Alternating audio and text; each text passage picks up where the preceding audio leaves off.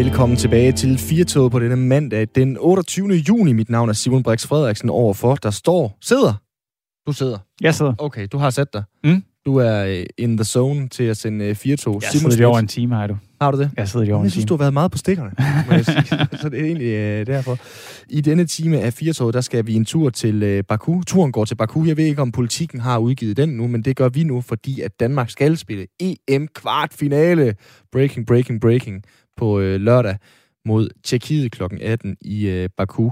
Og øh, det er hverken værre eller bedre, end at vi selvfølgelig har sendt en øh, sportsreporter afsted til Baku. Ikke nu, fordi at det har været lidt et bøvleri at øh, få styr på det, men øh, det øh, hiver vi øh, Gustav ind og fortæller om lidt senere. Så skal vi øh, den anden vej på. Vi skal tværs over Atlanten og til øh, Pentagon, også Simon, i den her time. Mm.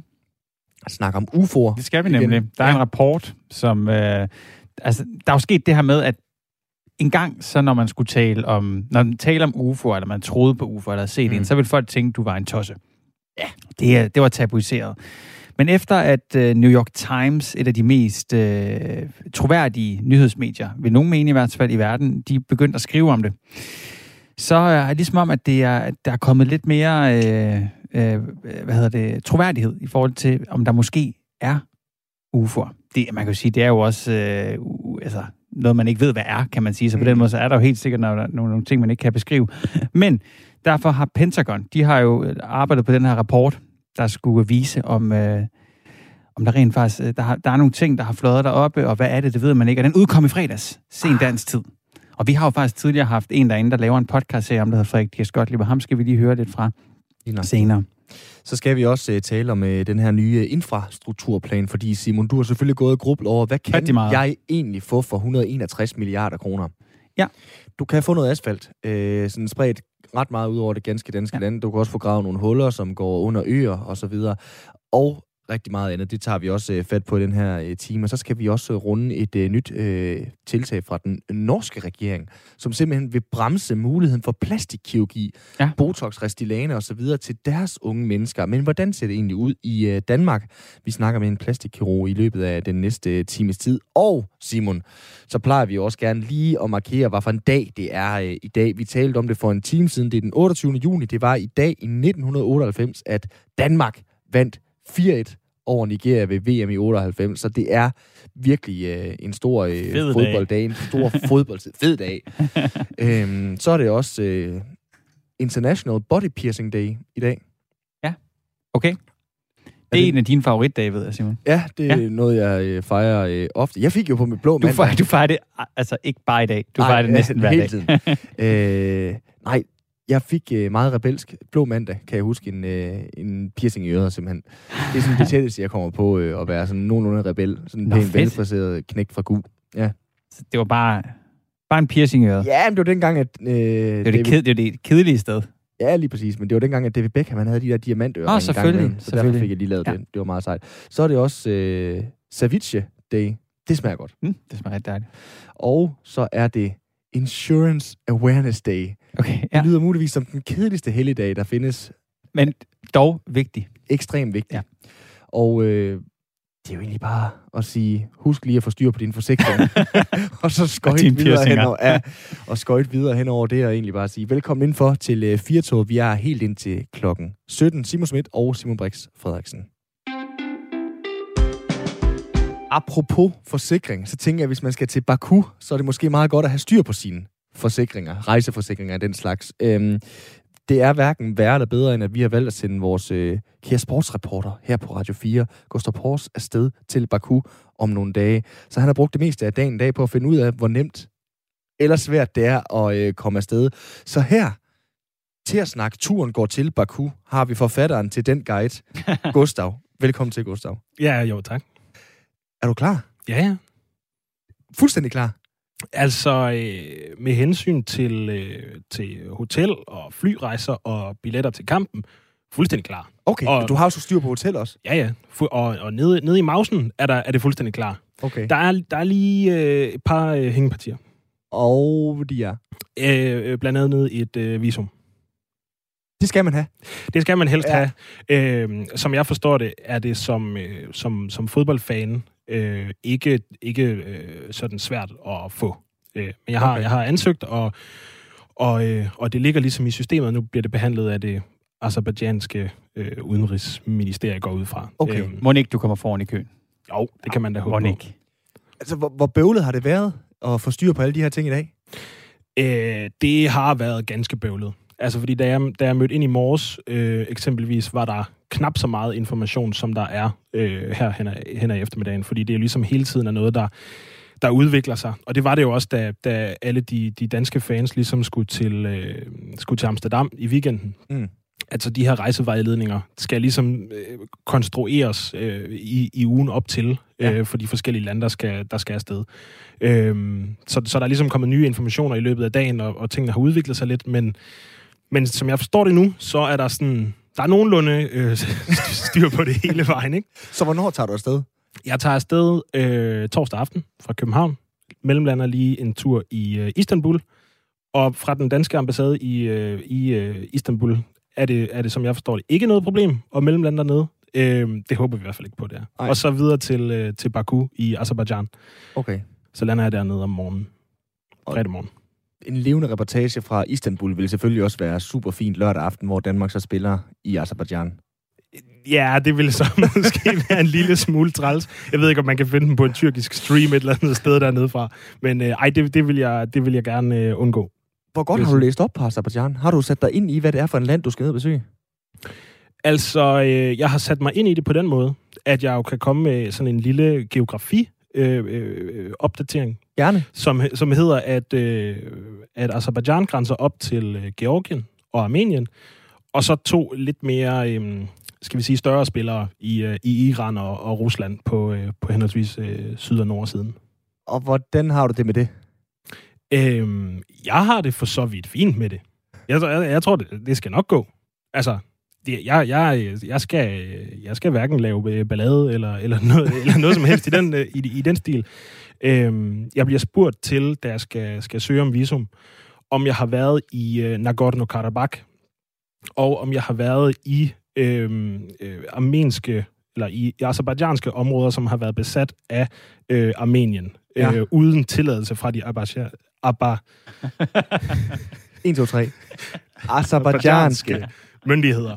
Ja. Øhm, om jeg har været der uden tilladelse. Og det har jeg ikke. Og det- så så jeg regner med, at den vej også, jeg regner med, at den vej også er clearet. Okay. Og, og hvor meget, hvad skal man sige, øh, hvor meget har du så ud over det sådan sat dig ind i, hvad der, skal, hvad der skal foregå dernede? Bliver det sådan lidt, når du først kommer derned og får lige ro på, eller har du kontakt til ambassader og alle den slags ting? Altså, jeg har været, været i kontakt med ambassaden, og jeg, og jeg tænker sådan, at, at alt det der arbejde er noget, der starter øh, i morgen. Ja. Øhm, og, og det, som også... Der, altså, altså, grunden til, at jeg tager afsted, er jo altså også øh, fodboldkampen og de danske fans. Mm-hmm. Øhm, og det er jo altså også noget, som lige bliver besluttet i de her timer, og måske først kommer i morgen. Øhm, jeg ved, at de danske fans jo enormt gerne vil til, øh, mm. til Baku og ned og se kampen. Øhm, så alle, alle de der landsholdsmæssige ting er ligesom også ved at komme i stand nu her i løbet af, af dagene. Øhm, fordi jeg skal selvfølgelig også dække de, de danske fans øh, dernede. Klart. Simon, er du i Sundlig på øh, Gustav over, han skal afsted? Virkelig meget. Det Men- bliver kaldt Land of Fire, Azerbaijan. Fedt. Vidste I det? Endnu mere lyst til at komme derned. Jamen, det er fordi, jeg, vi har lige sådan, nu hvor du skal afsted, Gustav, Mm. sådan samlet sådan en lille, hvad skal man sige, øh, guide, som du kan øh, give din øh, mor og far, som ligesom sådan tryghed og, og kæreste, øh, inden du skal afsted på rejsen. Ja. Øh, for eksempel, så hvis du skal have fat i ambulancen, så skal du ringe 103 og ikke 112. Ja, hvis du, Den er god. Så de har et nummer til ild, som simpelthen bare er øh, 101. Hvad det så øh, dækker over, det, øh, det ved jeg simpelthen ikke. Og så er det faktisk en relativt øh, sikker by, Baku. Ja. Og, det, gør og mig, det gør mig tryg. Det største problem i Baku, det er øh, kørsel, simpelthen. Altså, øh, mange øh, chauffører i øh, Baku, de øh, følger hverken reglerne for, øh, hvad hedder det, sving, eller øh, fart, eller noget som helst. Så øh, de er ret ligeglade med sikkerhedsbælter. Det skal du måske være lidt opmærksom på. Have en relativt stor taske, du kan bruge som, som sidder spændt i. Ja. Til gengæld så kan jeg forstå, at de har en øh, metro, hvilket gør mig ganske øh, glad. Altså, fordi den kan trods alt ikke øh, hverken svinge til højre eller venstre, medmindre den skal. Altså, så det, det gør mig sådan set lidt tryg. Jeg tror, jeg, tror, jeg tager metroen, og så undgår jeg de der pirat-taxaer. Strålende. Hvad sagde din øh, kæreste, forældre videre til, at du skal til et land, der ligger lige ved siden af Iran? Altså, min, øh, min, min kæreste er, er sådan nogenlunde rolig. Jeg, tror, jeg, jeg tror, når jeg kommer hjem og fortæller hende, sådan, måske lige viser billeder af de hoteller og, og, og selve byen, så kan det godt være, at hun bliver lidt mere urolig, fordi det, det er ikke... Det er ikke danske standarder, trods alt. Mine forældre ved det faktisk ikke endnu. Det kan være, de sidder og hører det. okay. Der, der er relativt mange seværdigheder, åbenbart. Du kan nå at komme forbi Baku Old City. Ja. Øh, som ligger i øh, det, den gamle bydel, sjovt nok. Ja. Så er der de her øh, Flame Towers, som åbenbart skulle være en øh, ganske stor seværdighed i øh, Azerbaijan. Det ved mm. jeg ikke, om du har læst op på. Nej. Nej, det bliver, det bliver en strålende tur. Så er der, har de simpelthen noget, der hedder Baku Boulevard. Ja. Som er en af top 10 seværdighederne. Simpelthen. Det, de har simpelthen bare en gade, hvor man går. Det, øh, jeg er målløs over, at, at, at de har fået rettigheden til EM. Hvor meget har du nået at sætte dig ind i, hvorfor det er, at de skal have en kvartfinale i Baku? Altså, øh, jeg har, jeg har ikke øh, sådan sat mig ind i det, men, men nu kommer lige en, en teori. Altså fordi Azerbaijan og, og i særdeleshed Baku, som er hovedstaden, har jo også tidligere afholdt øh, øh, Melodi Grand Prix og en Europa League-finale, og mm. der er også noget Formel 1 og noget værk. Øhm, så, så min teori er, at Azerbaijan som land gerne vil de der europæiske sportsorganisationer øhm, øh, og sådan købe sig eller ej, nu skal jeg ikke sige købe sig, men, men de vil i hvert fald gerne den der europæiske eksponering, der kommer ved de der ting. Øhm, så det, det er ligesom min, min teori. Og hvordan det så mere præcist er kommet i spænd, at, at, i, at der skal spilles fodbold i Baku og i øh, ja, øh, Budapest der også, og det, hvorfor ikke det hele bare bliver spillet hjemme, hjemme på vores breddegrader, det, det vil jeg ikke øh, sådan gå nærmere ind i. Det kan være, at UEFA har svar, hvis... Er det her den længste udbanetur, du har været på? God tur. Tak. Gustav Pors, altså sportsreporter på øh, Radio 4, der lige får sig en øh, oplevelse for livet selvfølgelig stadigvæk, mens han er på øh, arbejde. Tak fordi du kom, øh, Gustav. Simon, Baku, Azerbaijan. Jeg var taget afsted. Men du spurgte, nu spurgte du mig, var ja. du taget afsted? Nej, det var jeg ikke. Det er simpelthen for langt væk. Til at jeg, det er for øh, langt væk fra gaden? Ja, det er simpelthen for langt væk fra gaden. det overgår jeg simpelthen ikke. Ja, jeg, jeg tror faktisk, jeg oprigtigt havde overvejet, hvis ikke det var fordi, jeg skal til Island dagen efter. Ja, det er så lidt en anden vej på. Det er en helt anden vej. Ja. Men et eller andet sted, det havde været federe, hvis de havde spillet i Reykjavik. Det havde været super fedt. Ja, for dig. Øh, men ja. altså, det havde det, været, det, det havde det vel også været sådan helt objektivt. Helt entusiastisk, ja. altså, der har været lidt uh, palaver, kan man sige, omkring scenen for den her europæiske øh, slutkamp i forhold til, til Baku og, landet Azerbaijan, øh, der, der er jo ledes af en uh, diktator, Ilham Aliyev. Ja. Og uh, det er ligesom derfor, at der har været lidt ryster omkring, det Gustav også var inde på, UEFA, de er glad for at, øh, at afholde øh, den her slags øh, arrangementer i Baku i Azerbaijan, fordi der ligger lidt penge øh, i det, og der ligger lidt omtale, der ligger lidt nye markeder og den slags ting. Og derfor så øh, ja, har det efterført noget kun kritik, at, at UEFA de har lagt en, en kamp her tidligere. Har der også, øh, som Gustav var inde på, der har været Formel 1, der har været sågar Supercup-kampe, og det betyder altså, at man skal rejse godt 4.000 kilometer det kan jeg godt forstå, de også synes er lidt bøvlet, de her øh, danske og, øh, mm. og tjekkiske spillere. Tjekkiet, de har vel mere eller mindre været over hele Europa i løbet af den her øh, indledende øh, runde og mm. øh, kvartfinale og så videre. Simon, vi bliver lige ved fodbold. Lad os da gøre det. Nu vi, øh, nu vi er i gang. Jeg lovede dig sådan en lille teaser øh, her for lidt siden, fordi det er sådan, at øh, Tyskland jo selvfølgelig håber på at komme langt. Må ikke de gør? Det plejer de jo at gøre. Det gør de jo. Ja. Øh, og, og det er relativt væsentligt, at de kommer langt for øh, aromaen i den tyske hovedstad. I Berlin er det nemlig rigtig vigtigt, at Tyskland de går videre i hver slutrunde. Og øh, det handler om, at deres kloaksystem er fra 1870'erne, hvor Berlin voksede eksplosivt. Man forventede derfor, at Berlin inden for få årtier øh, tilbage af 1870'erne ville vokse til en størrelse på omkring 9 millioner indbyggere. Men så kom der ligesom to verdenskrige, der kom også en kold krig, som, øh, som ligesom begrænsede det. Og derfor er Berlin i dag kun, i godsøjen kun 3,8 millioner indbyggere. Og vandet i kloakken, det står derfor mest stille. Det her det er virkelig noget, jeg har sat mig ind i. Jeg er ikke så god ja. i kloaksystemer ja. generelt. Og det betyder, at stanken, den stiger op til overfladen. Især når der er varmt om sommeren. Og en fodboldslutrunde, det betyder så, at berlinerne de drikker en masse øl og holder sig typisk ind til pausen med at gå på toilettet. Det kender du selv. Ja. I pausen så går de alle sammen på toilettet og skyller ud samtidig, og så kommer der flow i kloakken. Hip hip hurra for det. Og så forsvinder stanken fra gader og fortov resten af sommeren. I 2018, da der var øh, VM i Rusland, der var det en af de varmeste og tørreste sommer længe i Berlin med, med temperatur op mod 38 grader. Tyskland, de øh, spillede for at forsvare deres verdensmesterskab fra 2014. Og øh, hvad skete der? De røg tidligt ud, gør de? Ja, de røg ud i gruppespillet. Ja, ja. Det betyder, der lugtede i, ja, uh, i Berlin så? Berlin var en stinkbombe indtil september, hvor der kom nogle kæmpe regnskyld, og som ligesom fik ryddet altså, godt ud i det. Danskervinklen på den er jo, at mange rejser til Berlin, også om sommeren. Det, jeg har selv boet i byen, det er et fremragende sted at være om sommeren. Lige lovligt varm sommeren. Det er faktisk fedest at være ja. der sådan øh, tidligt efterår. Men, øh, men ja, jeg jeg har ingen anelse om, hvor du vil hen med det der. Nej. Men øh, øh nu er jeg da klogere. Jeg, jeg tror, jeg kommer til at huske det her. Ja, ikke også? Ja, så tak for den, Brix. Ja, selv tak. Næste gang du kommer til Berlin, så du lige siger, ja. oh, ja, nu ved du hvorfor. Det var en øh, dansker, øh, det er, der boede i øh, Så hvis Berlin. det dufter godt, så ved jeg, at uh, Tyskland nåede langt. Ja, nemlig. Ja. Eller stadig er med. Lige nøjagtigt der, så øh, det er bare med at få øh, skålet noget ned. Det kan selvfølgelig også hjælpe, hvis du bliver halvberuset, at du ikke øh, simpelthen kan lugte, at øh, der er kloakdunst i hele øh, Berlin. Jamen, sådan er der jo øh, så meget. Øh, Simon, skal vi ikke en tur til Pentagon? Jo, og inden vi øh, taler om øh, Pentagon, så øh, jeg tror, du har stillet mig det her spørgsmål øh, før i radioen. Men tror du på UFO'er og liv i rummet?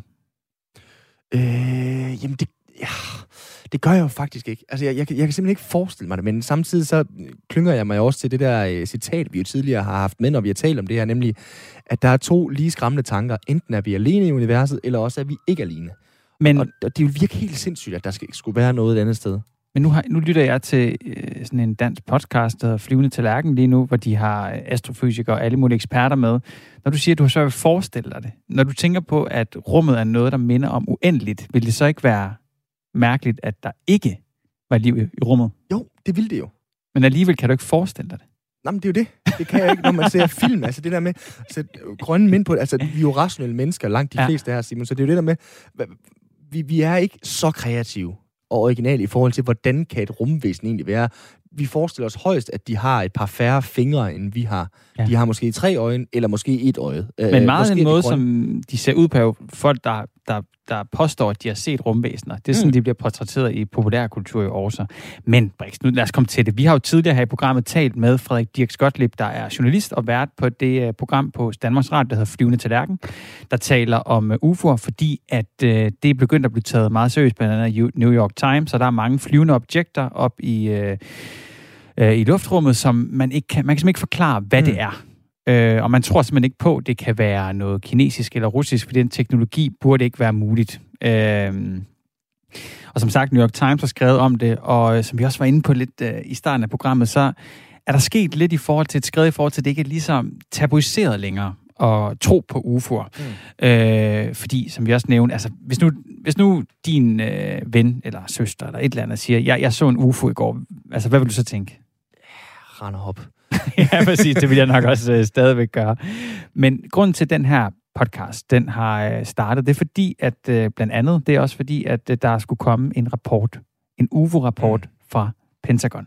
Og den kom så sent øh, fredag aften, altså dansk tid, der kom UFO-rapporten fra Pentagon. Og en af konklusionerne er, at øh, 143 luftfænomener, de er observeret i USA mellem 2004 og 2021, og de kan simpelthen, øh, de kan ikke forklares. 143? 143 potentielle UFO'er. Præcis. Og i Radio 4 Morgen, der talte de med Frederik Dirk Skotlip, der er journalist og vært på programmet, som sagt, Flyven til Lærken.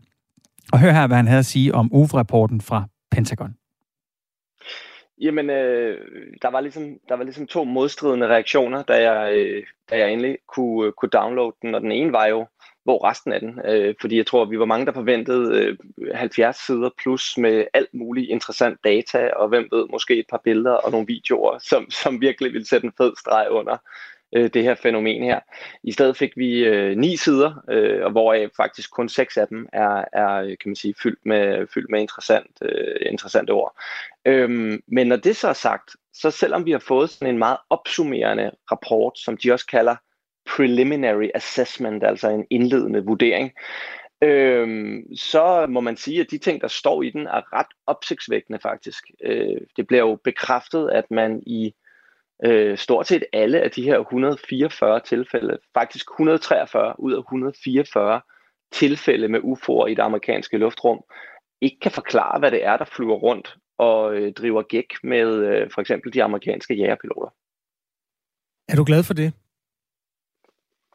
Glad for det. Øhm, jeg vil hellere have, at de kunne forklare mig, hvad det er, der flyver rundt øhm, i det amerikanske luftrum, men jeg synes, det er jeg synes, det er meget sejt, at man ikke prøver at komme med en eller anden dårlig forklaring, øh, når nu man ikke ved det, og at man som den her meget stolte militærnation, som USA er, øh, faktisk formår at lægge sig sådan relativt fladt ned og sige, det kræver, det kræver flere undersøgelser det her, fordi øh, øh, selvom at øh, kan man sige, 80 af de her flyvende objekter er registreret med flere sensorer, altså det vil sige, det kan både være radar, det kan være de her FLIR-skærme, som vi har set i de her Pentagon-videoer. Det kan være alle mulige andre former for øh, virkelig, virkelig dyrt, dyre måleinstrumenter, øh, og stadigvæk ikke kan sige, hvad det er. Det, det vidner jo om, at der flyver et eller andet rundt, som er øh, udover i hvert fald Pentagons fatteevne. Det er jo altså en rapport, vi samler op på her, som øh, er ja, over uidentificerede flyvende objekter, UFO'er, hvor man har store forhåbninger i nogle kredse til, at det skulle være fjerne civilisationer, der er på besøg på vores kanter. Øh, det er derfor, vi taler med Frederik Dirks Gottlieb, der er journalist og vært på programmet Flyvende Tallerkener på øh, DR. Øhm, du vil gerne have haft noget mere end de ni sider, der kom ud. Ved du, hvorfor det er tilbageholdt? Altså, det er jo den bedste måde at få spekulationer i gang. Ja, altså nu, nu fornemmer jeg næsten, at du tænker, at de gerne vil have spekulationer i gang. Det, det, er, jo, det er jo svært at sige, øh, hvor, hvorfor det er. Det kan også være, at de vurderer, det indhold, der er i selve dataen, øh, er for voldsom eller for svær at forklare, øh, eller den er for pinlig over for, for USA som, som, øh, som militær, den ledende militære magt. Det kan også være, at der er øh, tekniske detaljer, som man ikke har lyst til at dele med omverdenen. Altså, der, er virkelig, der kan være virkelig, virkelig mange grunde til, at, at vi kun får øh, sådan en lille del af, af rapporten. Men øh, jeg havde håbet, at, man, at der ville være nogle, nogle data, sådan så øh, for eksempel jeg også i mit program, hvor jeg jo har videnskabsfolk med, kunne, kunne give det til dem og sige, prøv lige at kigge på det her og sige, og sige hvorfor det er opsigt, opsigtsvækkende. Ikke? Uanset om man kan slå fast, at øh, UFO'erne er fjerne civilisation, det kan jeg ikke engang sige, fjerne galaksers besøgende eller ej, så er der jo i hvert fald en, sket en hel masse på de sidste 15-20 år, altså hvor det dengang kun var de meget modige og de meget skøre, der, der turde tale sådan helt åbent om, at de troede på, at øh, der, var, der var liv andre steder fra, der besøgte os. Det har flyttet sig rigtig meget, hvor det nu er altså helt mainstream, at have det, den tanke, at det er, det er simpelthen et reelt liv fra andre øh, civilisationer, der er på besøg. Er der noget politik i det her? Altså er, det, er der en eller anden sådan, øh, bevægelse i det politisk også? Fornemmer du det? Øh, absolut. Altså, der, det står faktisk også beskrevet i rapporten, hvordan det har været svært for dem at indsamle data på grund af den her stigmatisering, der har været omkring det at snakke om UFO'er. Og selvom UFO'er i sig selv burde jo ikke engang være kontroversielt, det betyder jo bare, at det er noget uidentificeret, at vi ikke ved, hvad er, der flyver rundt. Og det ved vi jo så nu, at der er. Men, men det her med, at det, at det ligger øh, mellem linjerne, at vi taler om liv fra andre planeter, eller eller hvad kunne det nu være af alternative forklaringer, der kunne være på det her. Øhm, det, har været, det har været så stigmatiseret, at øh, faktisk stort set næsten alle de her 144 øh, hændelser, som man har analyseret på, er stort set alle sammen øh, fra, fra de sidste to år. Og, øh, og der er ikke nogen, der strækker sig længere tilbage end 2004. Og det her det er jo så kun dem, der rent faktisk er blevet indberettet. Ikke? Så man kan sige, der øh, det, det er enormt, øh, man er i gang med at prøve at gøre det mere okay at tale om det her, sådan så man også kan få en større mængde af data, fordi flere folk vil synes, det er, det er okay at indberette, at man har set noget, der måske øh, kan lyde en lille smule skørt. Og øh, at vi også godt kan prøve at tale lidt om, hvad, hvad kunne det så være? Fordi indtil nu har det mest været udelukkelsesmetoden. Altså rapporten, øh, kan man sige, slår jo fast, at det er ikke amerikansk teknologi.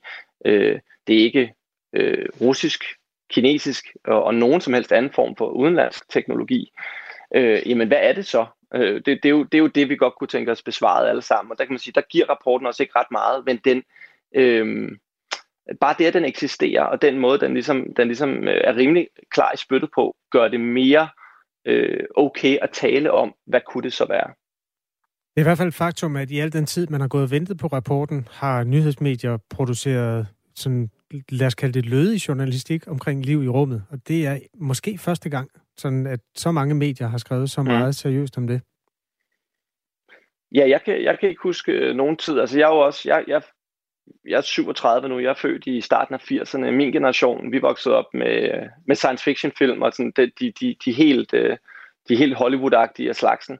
Så, så for os har det altid været totalt urealistisk, at noget, der handlede om UFO'er, på nogen måde skulle være virkeligt.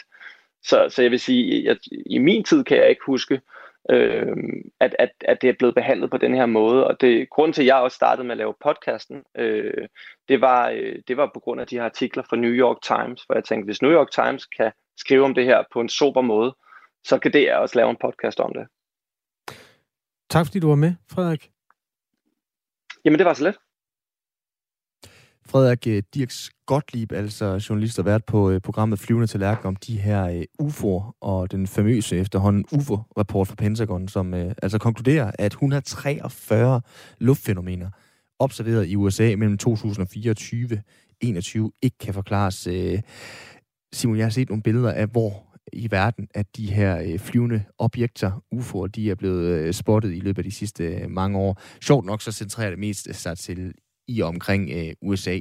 Ja, men jeg har øh, hørt den der podcast, og, jeg, og hvad hedder det, efter sine så siger Kina også, at de også kan se ting, så det er måske mere fordi, at, at der mm. er mere fokus på USA, og måske Kina, og måske Rusland, som andre lande, du ved, som kigger ud mod rummet, måske er lidt mere lukket traditionelt mm. set. Så det kan være en af årsagerne.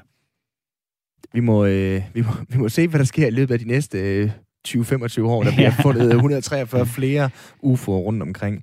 Du lytter til øh, Firtoget på Radio 4. Så kigger vi lige øh, mod øh, Norge frem for op mod øh, himlen og ud i universet, fordi at den norske regering har øh, for ganske nylig faktisk øh, meddelt, at det skal være slut med øh, botox-fyldte læber på norske unge. Skønhedsidealerne de er ude af kontrol, og derfor vil regeringen stramme lovgivning og løsne kropsidealerne, så at sige. I Norge der kan personer under 18 år få injektioner eller kosmetiske øh, procedurer, hvis de ellers har deres forældres godkendelse. Men øh, hvis den her nye lovgivning den får et flertal på stort tinget, så øh, fjernes denne mulighed. Spørgsmålet er så bare, hvordan det ser ud her til lands. Hvordan har skønhedsidealerne her det blandt de øh, unge betyder øh, Fie Laverserne derude, at øh, Botox det er det nye sorte blandt unge. Velkommen til øh, dig, Jens Jørgen Elberg. Ja, tak og god eftermiddag. God eftermiddag. Du er medejer af Amalklinikken, og så er du tidligere overlæge på, øh, på Rigshospitalets plastikkirurgiske afdeling gennem, gennem 18 år. Da vi talte sammen, øh, Jens Jørgen, der fortalte du mig jo, at, at, Danmark er, øh, at i Danmark der er kosmetisk behandling faktisk ikke tilladt for unge under 18 år. Hvis der nu kommer en ung 18-årig ind til dig, hvordan vil du så gribe den første samtale an med vedkommende? Øh, jeg vil da starte med lige at, at, at gentage, som jeg fortalte dig, at, at Danmark jo har været et forgangsland på det her område, og at vi allerede i 2006 faktisk indførte øh, ret stramme regler for, hvornår man kan lave kosmetisk kirurgi, og hvem der i det hele taget kan lave det. Øh, så det er mange år siden, man, kan, man har kunne lave kosmetiske indgreb på, på, øh, på børn, eller på, kan man sige, voksne under 18. Det kommer lidt an på, hvordan de opfatter sig selv. Ja, det. Øh, fordi det er nemlig også en pointe, mener jeg, at hvis der kommer en ind ad døren her, som, øh, som er, er fyldt 18 og som efterspørger en eller anden form for et øh, kosmetisk indgreb, øh, så skal man jo som læge gøre sig klart, at, at, at 18 er jo ikke sådan en fuldstændig skarp grænse, hvor man kan sige, at alle under 18 det er børn, og alle over 18 det er voksne. Man skal jo stadigvæk se på, hvad det er for en person, man har siddende foran sig og prøve på at danne sig et indtryk af øh, en, en modenhed, hvor gennemtænkt øh, ønsket er, hvad det i det hele taget handler om. Om det er rimeligt, øh, om man kan forstå, hvad det er, de taler om. Øh, så, så som ved, i virkeligheden, som ved alt, øh, alle kosmetiske indgreb, så skal man øh, som, som den øh, behandler, den kirurg, der skal udføre indgrebet, jo være øh, omhyggelig med sin information øh, og prøve at danne sig et indtryk af, om det er en, et rimeligt ønske, de har ja, ja, hvordan møder du en, øh, en ung person, som, øh, som banker på, øh, på din dør så, Jens Jørgen?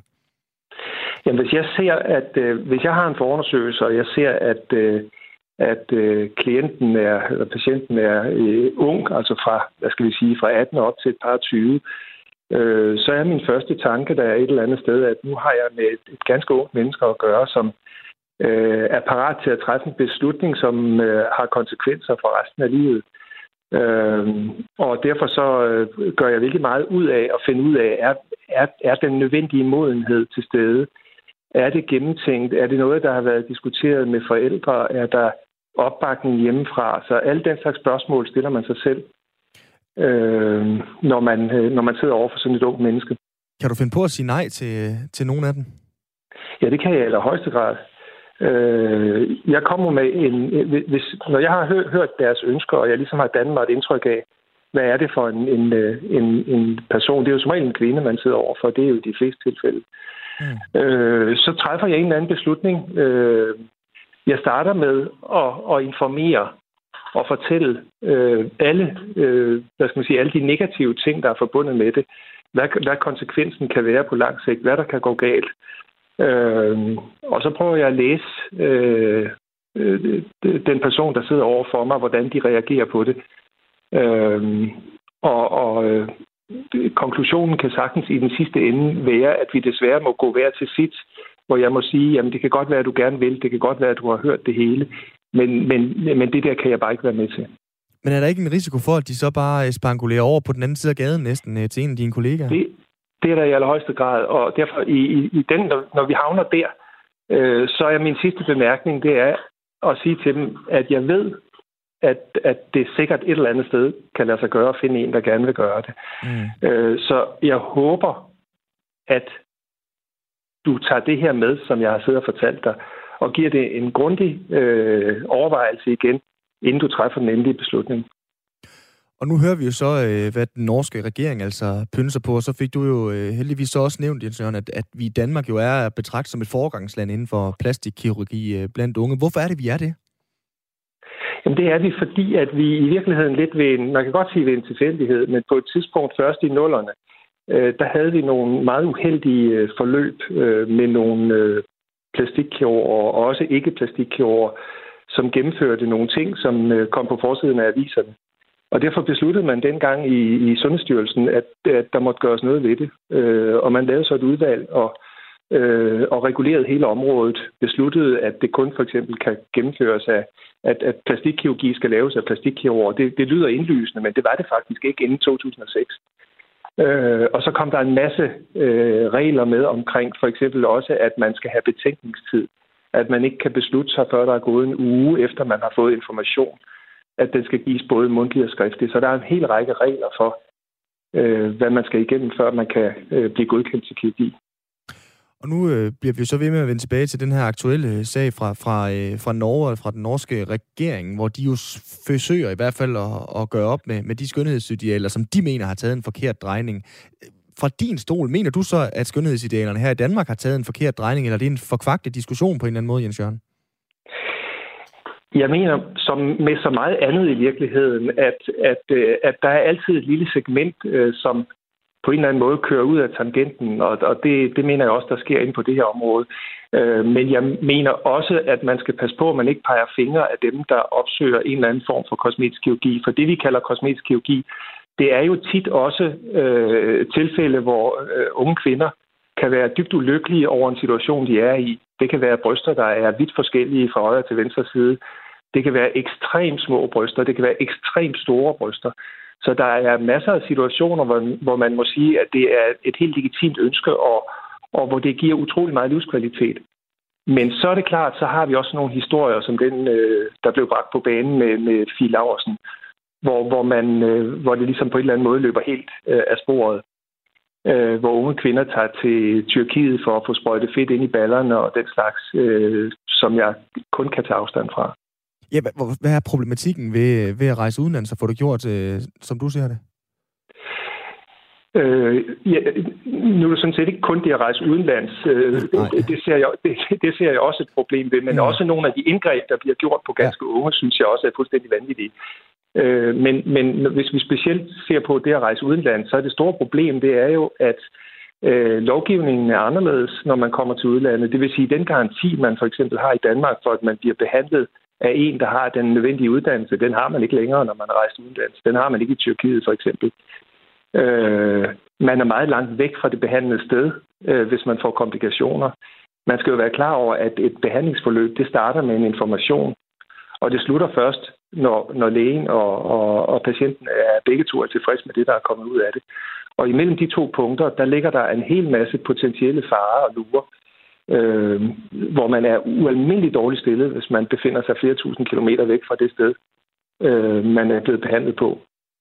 Kan du mærke en stigning blandt, blandt især unge, som ønsker de her kosmetiske behandlinger?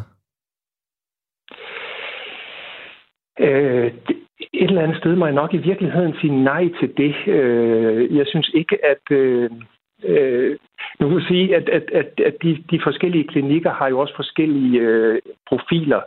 Øh, og, og, og min klinik er nok ikke et sted, der tiltrækker specielt mange helt unge. Mm. Øh, men jeg hører da fra mine kollegaer, at der er en tendens i den retning. Øh, og der er der ingen tvivl om, at, at, at sådan noget som det, Fie Laversen skriver på, sit, øh, på sine sociale medier, øh, det rykker der i, i nogle unge piger. Det tror jeg da, det gør.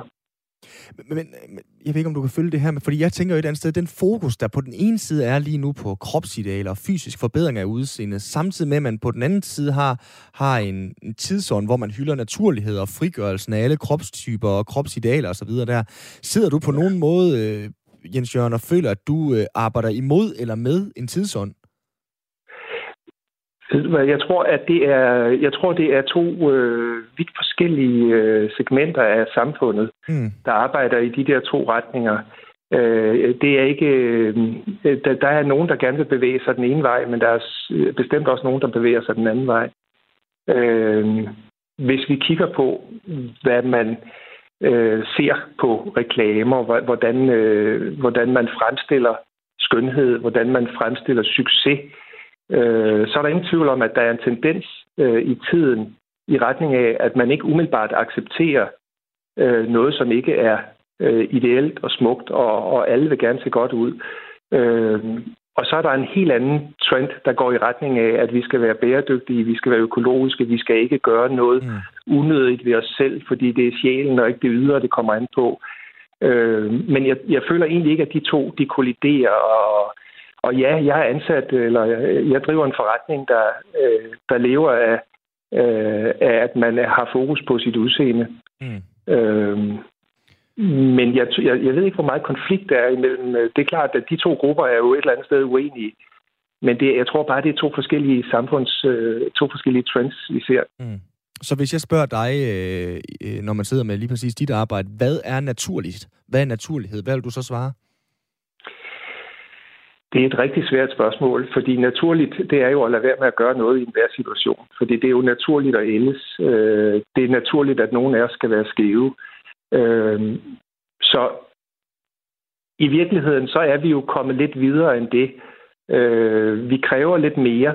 Øh, vi flytter os ikke bare fra A til B, B på et løbehjul, fordi vi vil også gerne køre en smart bil. Øh, vi får også vores hår sat, vi går i pænt tøj, og, og der er øh, det at, at forbedre sit kropsyder, det er blevet en del af den der trend, øh, som jeg egentlig synes er legitim, mm. hvis det kan foregå fornuftigt og, og, og, og sikkert. Øh, så naturlighed, det øh, findes vel ikke sådan 100 procent. Jens Jørgen Elberg, tusind tak, fordi du var med her. Jamen, velkommen. Altså øh, medejer af Amalie-klinikken og så også tidligere overlæge på øh, Rigshospitalets plastikkirurgiske afdeling gennem 18 år. Og i dag, der kunne regeringen og et bredt flertal øh, præsentere en infrastrukturpakke til 160 milliarder kroner, og 106 af dem til nye projekter. Der kommer flere broer, jernbaner, mere motorvej, flere øh, ladestander og klimavenlig asfalt. Cykelforbundet, de er ikke imponeret. Øh, der er sat alt for få penge af til cyklisme. Landdistrikternes fællesråd er glade, fordi vi får et mere sammenhængende land. Brancheorganisationen for vej godstransport er glade, og borgmester i Viborg, Ulrik Vilbæk, er rigtig glad i dag, fordi han får øh, lidt mere motorvej til byen. I morges lød det øh, sådan her fra trafikminister Benny Engelbrecht i en video, han lagde på Twitter. I går var det to års jubilæum for regeringen. I dag der kan vi præsentere en meget bred politisk aftale. Vi er lige blevet færdige med forhandlingerne. En aftale om infrastruktur, som jeg kan præsentere sammen med finansministeren og et meget bredt flertal i Folketinget. Det har været regeringens ambition, at vi skulle lave en bred politisk aftale, som rækker mange år ud i fremtiden, og som skaber stabilitet, sammenhæng mellem by og land. Alt det er lykkedes, og det er jeg meget stolt af. Så vi ses lidt senere til pressemødet. Ja, en bred aftale, men øh, ikke så meget snak om det grønne. Thomas Damkær Petersen, formand for Ingeniørforeningen IDA, det er også noget af det, I savner i den her aftale. Øh, hvad er dit overordnede indtryk af den her infrastrukturpakke? Jamen to, to ting har jeg lyst til at sige. Den ene ting, det er, at vi er faktisk rigtig glade for, at det bliver lavet en bred aftale, som rækker langt frem. Fordi det har vi rigtig manglet i rigtig mange år i, i Danmark. Når vi så kigger på indholdet og kigger på klimadelen, så er, der, så er der også to ting, jeg kan sige. Det er, at på klimadelen, så, så bidrager den jo ikke til at nedbringe CO2-aftrykket fra, fra transportsektoren. Den er klimaneutral, siger de selv i deres fremlæggelse, og det er selvfølgelig bedre, end den har et, kan man sige, et negativt aftryk på CO2, men, men vi havde jo gerne set, at den havde haft et positivt aftryk på, på CO2. Og, og en af grundene til, at den, den ikke har det, det er, at den ikke indeholder i sin indholdsdel nogle incitamenter til, at, øh, at nogen skal skifte fra at køre i bil til at køre med kollektiv trafik eller til at køre på cykel. Og det synes vi så er et af manglerne på, på indholdssiden fra, fra det. Rigtig mange øh, enkeltprojekter inden for veje, som du også gennemgik i, i starten, inden for kollektiv trafik og inden for, for cyklisme, men ikke noget med, hvordan kommer det hele til at hænge sammen. Altså vi havde gerne set, at det havde været en, en grøn mobilitetsplan, i stedet for sådan en en stor infrastrukturplan, hvor man bare, kan man sige, silotænker og laver enkelte projekter og ikke tænker sammenhæng i, i trafikbilledet i Danmark. Så, så alt i alt på klimaområdet, så bidrager den ikke negativt, men den bidrager heller ikke, som vi havde forventet, at den skulle gøre på den, på den positive dagsorden til at, at lave et mindre aftryk på, på CO2 fra, fra transportsektoren. Og Thomas Damkær Petersen, øh, nu har du lige sagt lidt overordnet om det. Altså sådan, du må have haft nogle forventninger til, hvad den vil indeholde, den her. Er der nogle steder, hvor du er blevet positivt overrasket i forhold til det, der er kommet ud?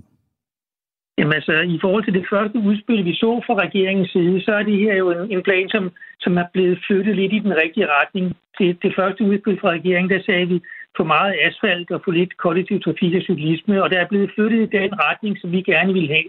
Og det synes jeg selvfølgelig er, er rart, at øh, når man nu har fået så bred en aftale, at den er flyttet i den rigtige retning. Og, og der ligger for eksempel det, at hele jernbanenettet bliver elektrificeret, det synes jeg er, er rigtig godt set med vores øjne. Det kan ikke gå for langsomt, så vi får, får det hele på, på el. Så det er i hvert fald en af de ting, som er, som er super positive i, i planen. Vi havde gerne set, at der havde ligget nogle incitamenter, altså for eksempel noget omkring road pricing, altså incitament til, at man kørte mindre i sin øh, bil, der hvor det var myldretid og der var trængsel, og derved overvejet, at ikke man kunne tage kollektiv trafik eller tage en cykel i stedet for. Det ser vi bare ingen incitamenter i i planen, og det synes jeg egentlig er lidt, lidt underligt. Forhåbentlig kan det så komme sidenhen, fordi det, det er noget af det, som de kan man sige, bevæger sig rundt om med det her oplæg til, til planen. Det er jo, at øh, i forlængelse af ældrekommissionens arbejde også, hvor de skulle kigge på hele kan man sige, afgiftssystemet på, på biler og kørsel i biler, hvor der ikke kom et forslag til CO2-afgift, altså en generel CO2-afgift, og der kom heller ikke noget omkring kørselsafgifter eller road pricing. Og, og det, der kunne godt komme sådan en, øh, en grøn mobilitetsplan senere på, på året, hvor man ligesom, kan man sige, fik det drejet i den grønne retning, og det kan jo godt lægges oven i det her, sådan, så man i virkeligheden får taget noget af, af al den trafik, som kører i myldretiderne på, på vejene omkring de store byer, og man fik den lagt over til at køre på cykel eller til at køre med kollektiv trafik i stedet for. Og nu nævner du mange ting, som øh, I gerne havde set, havde, havde blevet prioriteret, blandt andet grøn mobilitet og sådan. Altså, er du skuffet? Nej, jeg synes ikke, man kan være skuffet, når et, når et, et, et enigt folketing går hen og laver en, en plan, som man kan stole på, både fra borgers side, men også fra erhvervslivets side i den her sammenhæng. Så skuffelsen går på, at vi, at vi mangler lidt det der incitament til også at skifte, altså to træffe beslutninger, som gør lidt ondt nogle steder at sige, men altså, hvis vi skal have omlagt det her til ikke at skulle bygge så meget asfalt og lave så mange veje, så er vi nødt til at, at give nogle incitamenter til, at folk får en, en bedre kollektiv trafik og får nogle bedre cykelstier og får noget bedre infrastruktur på, på cyklen og også får en bedre sammenhæng til at kunne tage, altså kæde systemerne sammen i, øh, i knudepunkter, og det at måske tage sin cykel med både i metro og i tog. Og, og på den måde så kan jeg også sige, at jeg er skuffet over, at vi har fået den her. Jeg havde gerne set, at der havde været noget mere grønt aftryk og noget mere mobilitet til at, at altså incitamenter til at flytte nogle af alle bilisterne over til at bruge noget andet end at køre i bil. Altså planen lægger jo ikke op til at reducere i biltrafikken på den lange bane, og det er der altså behov for, selvom der nu også kommer endnu flere elbiler på, på markedet, så, så forsvinder altså alle fossile og dieselbiler jo stadigvæk i, i rigtig, rigtig mange år endnu, og det, det havde været godt med et incitament til, at, at de kunne have lyst til at, at prøve en elcykel, for eksempel, i stedet for på den pendletur, som de rent faktisk godt kan udføre lige så hurtigt på en elcykel, som de gør med deres bil i myldretid. Men Thomas, når man kigger på det udefra, så, så bider man jo måske især, øh, det gør jeg i hvert fald, og ved også mange andre gør, i, især mærke i prisen, altså de her 160 plus milliarder. Hvorfor er det, det koster så meget at lave sådan en infrastrukturplan her, tror du? Jamen, infrastruktur er dyrt. Altså, så, så på den måde, så skal man jo også kigge på, det er over, det er over en lang overrække. Så hvis man kigger på, hvor mange penge, der rent faktisk mm. bliver brugt over til, til de her ting, så som du også sagde i, i oversigten, så er det jo ikke alle sammen nye projekter. Nogle af dem er nogle, vi har set før. Så det er jo ikke, fordi det er på den måde et voldsomt stort beløb per år, der skal bruges til at vedligeholde vores infrastruktur. Så jeg er ikke forskrækket over størrelsesordenen over, over beløbet. Jeg synes, det er, det havde været rigtig godt, hvis vi havde fået, kan man sige, noget mere grønt aftryk, og vi havde fået nogle flere incitamenter til at, at nedbringe biltrafikken i myldretiderne, altså trængsel. Fordi det er jo det, der i virkeligheden gør, at man skal til at udvide en masse motorveje. Altså, og, og man ved bare, at, øh, at udvidelse af veje genererer mere trafik, altså mere biltrafik.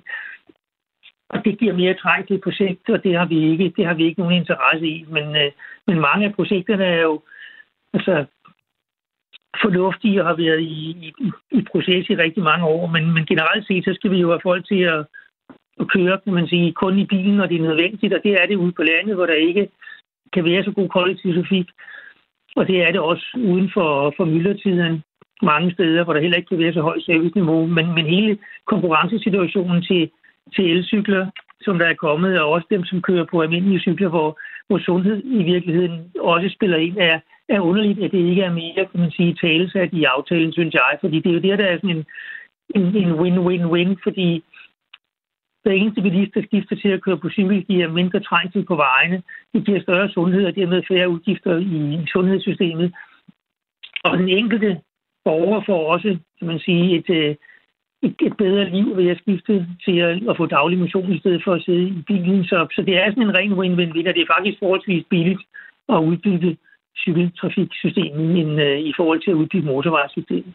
Men en del af pengene går jo også til, til nye veje og nye vejstrækninger, nye motorvejsstrækninger. Det er selvfølgelig svært at få folk til at cykle øh, hen over øh, Limfjorden sikkert, hvor der ja. kommer blandt andet en ny forbindelse. Men et eller andet sted, altså, har vi nok veje i, øh, i Danmark? For når jeg læser det her aftalepakke og, og hvad der bliver brugt penge på, så og høre det, du siger også samtidig, Thomas, så tænker jeg jo, vi har jo veje nok. Handler det ikke mere om, at vi får investeret i, i grønnere biler og den slags ting, eller hvad? Så nogle af vejprojekterne er meget fornuftige, men, altså, men generelt har vi jo rigeligt med, med, med, med veje, men, men, men det der med at skabe adgang til, til nye områder og nye forbindelser, og udenom nogle bykerner og lave omfartsveje og sådan noget, det, er jo, det har været sund politik i altid, fordi det giver også nogle bedre boligområder, så, så man skal ikke sige, at vi ikke kan bruge, kan man sige, nogle nye vejprojekter, det kan vi helt sikkert godt. Men det er klart, at, at, at sætte fokus på at lave incitamenter til, at det ikke er nødvendigt at udbygge eksisterende veje til, til endnu flere spor, det kunne man jo netop gøre ved at få nogen til at lade være med at køre i bil i myldretiden. Det er jo der, der er, kan man sige, er kapacitetsbehov. Det er jo ikke på, på de tyndt befolkede tidspunkter, altså om, om aftenen og i dagtimerne og om natten. Der er jo rigelig plads på de veje, vi har i dag. Enten det er en hovedlandevej, eller det er en motorvej. Også ind mod de store byer. Altså, så det er virkelig det incitament, som jeg synes er ærgerligt ikke at komme med i planen til at, at lave, at, øh, at, at jeg som, som bilist faktisk kunne få et godt alternativ ved at køre kollektiv trafik i stedet for. Og man kan sige, at sidste valg var jo et øh, klimavalg. Det har vi fået at vide mange gange, blandt andet af Mette Frederiksen selv. Øh, har regeringen levet op til de grønne takter og ambitioner, de har talt om? De er jo ikke kommet i mål endnu på, på transportområdet, og heller ikke på landbrugsområdet, hvor der er kommet nogle udspil. At de, dem skal vi jo se, før vi kan give den endelige vurdering af, om de, om de lever op til det. Jeg synes, at det er, forhåbentlig kommer der noget om en, en generel CO2-afgift. Der kommer også noget om, øh, måske noget om trængselsafgifter. og noget med, hvordan man kan lave incitamenter til at få bilister til at køre kollektivt, fordi så, så kan det godt, kan man sige, blive et, et rigtig flot grønt stykke arbejde, der bliver lavet den her valgperiode, men, men det er ligesom om, at de svære beslutninger bliver, bliver skudt ud i øjeblikket. Og finansminister Nikolaj Vammen har sagt om aftalen, øh, det er ikke den aftale, der får os i mål med klimadelen, men det er en del af det. Og den langsigtede mål for Danmark er, at vi skal være klimaneutrale i 2050, og I har sammen med forskere fra Aalborg Universitet her i juni udgivet et øh, klimasvar, hvor I giver jeres bud på, hvordan Danmark skal blive klimaneutralt allerede i øh, 2045. Hvor er det vigtigste sted at sætte ind, øh, set med jeres øjne? Jamen på, altså lige præcis det, vi siger, det er, det er at vi skal også tage, tage, tage fat på det område, som hedder boligforbedringer. Altså vi bruger rigtig mange meget energi til at opvarme gamle boliger og gamle fabriksbygninger, altså alt byggeri fra før, og før, kan man sige, 90'erne, der har tænkt man ikke rigtig øh, energibesparelse ind i byggeriet. Og hver gang man renoverer de gamle bygninger, som skal stå måske 50-100 år endnu, så skal man altså tænke klima ind, altså energibesparelse ind i det. Det ligger der rigtig meget i. Og så er det transportområdet, altså hvor vi skal have gang i nogle nye løsninger, hvor alle biler skal over og blive til elbiler hurtigst muligt. Det kræver også nogle politiske beslutninger. Og vi skal også have den tunge transport til at, at bruge drivmidler, som, er, som ikke, altså ikke er fossile. Det vil sige, at vi skal have power to X, altså have omsat vind- og solenergi til nogle flydende brændsler, noget, som kan bruges både på, på fly og på, på skibe til lang transport. Og så skal lastbilerne også enten have e-roads, altså elektrisk ladning på, på motorvejsstrækninger, eller også skal vi have dem til at køre på, på Power to X, også på, på lastbilsiden. Så det er noget af det, som er nødvendigt, som man sætter gang i forskningen, for man, så man kan få de løsninger på den anden side af 2030. Vi har sådan set teknologi nok til at nå i mål 2030 på, på, nuværende, på nuværende teknologiske løsninger. Det behøver vi ikke afvente nogle af de ting, som vi peger på i vores, klima, i vores klimasvar. Tak fordi du var med her, Thomas Damkær Petersen, formand for Ingeniørforeningen IDA. Og øh, med øh, det, Simon, så er vi efterhånden ved at være i mål for denne udgave af øh, Firtog. Vi er øh, vanen tro tilbage igen i morgen øh, tirsdag 15.05. Og øh, om en time, der starter den aller sidste kamp i parken oh. ved et EM i den her omgang. Og det er jo så ikke Danmark, der skal spille den. Det er Men, mærkeligt. Øh, ja, det er specielt. Ikke? Også til gengæld så er der en øh, hulens masse kroater og en hulens masse spanier, som øh, lige nu øh, hygger sig, og øh, sikkert også er lidt ærgerlige over fadelspriserne i, i Danmark. Hygger sig på Østerbro. Ja, lige præcis. Og så øh, skal de ind og se øh, Kroatien-Spanien, der går i gang her klokken 18. Senere i aften, så er det Frankrig og Schweiz, som øh, spiller mod hinanden ved øh, EM's 8. dels finaler. Mit navn, det er Simon Brix Frederiksen. Overfor stod, sidder Simon Schmidt. Det gør han igen i morgen. Vi glæder os til at lave radio til dig. Rigtig, rigtig god mandag aften. Du lytter til Specialklassen.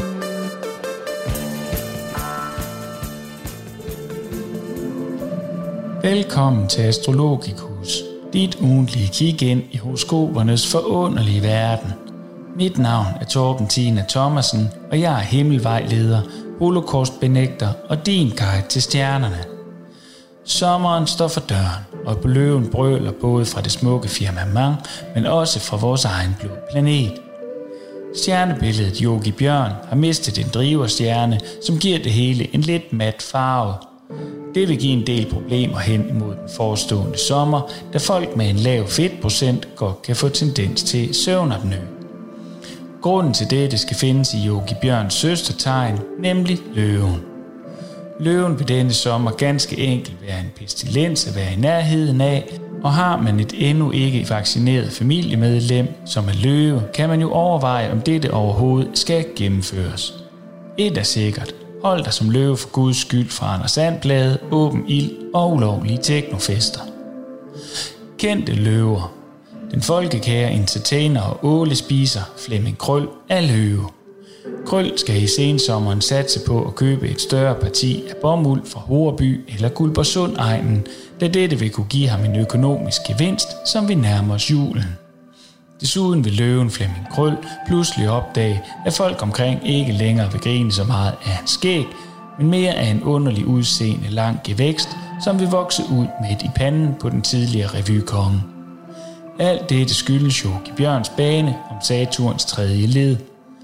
Flemming Krøl kommer som løve desuden til at opleve en sommer, som vil virke mere varm end andre. Alt i alt meget spændende. I ønskes alle en stjernefyldt uge på gensyn.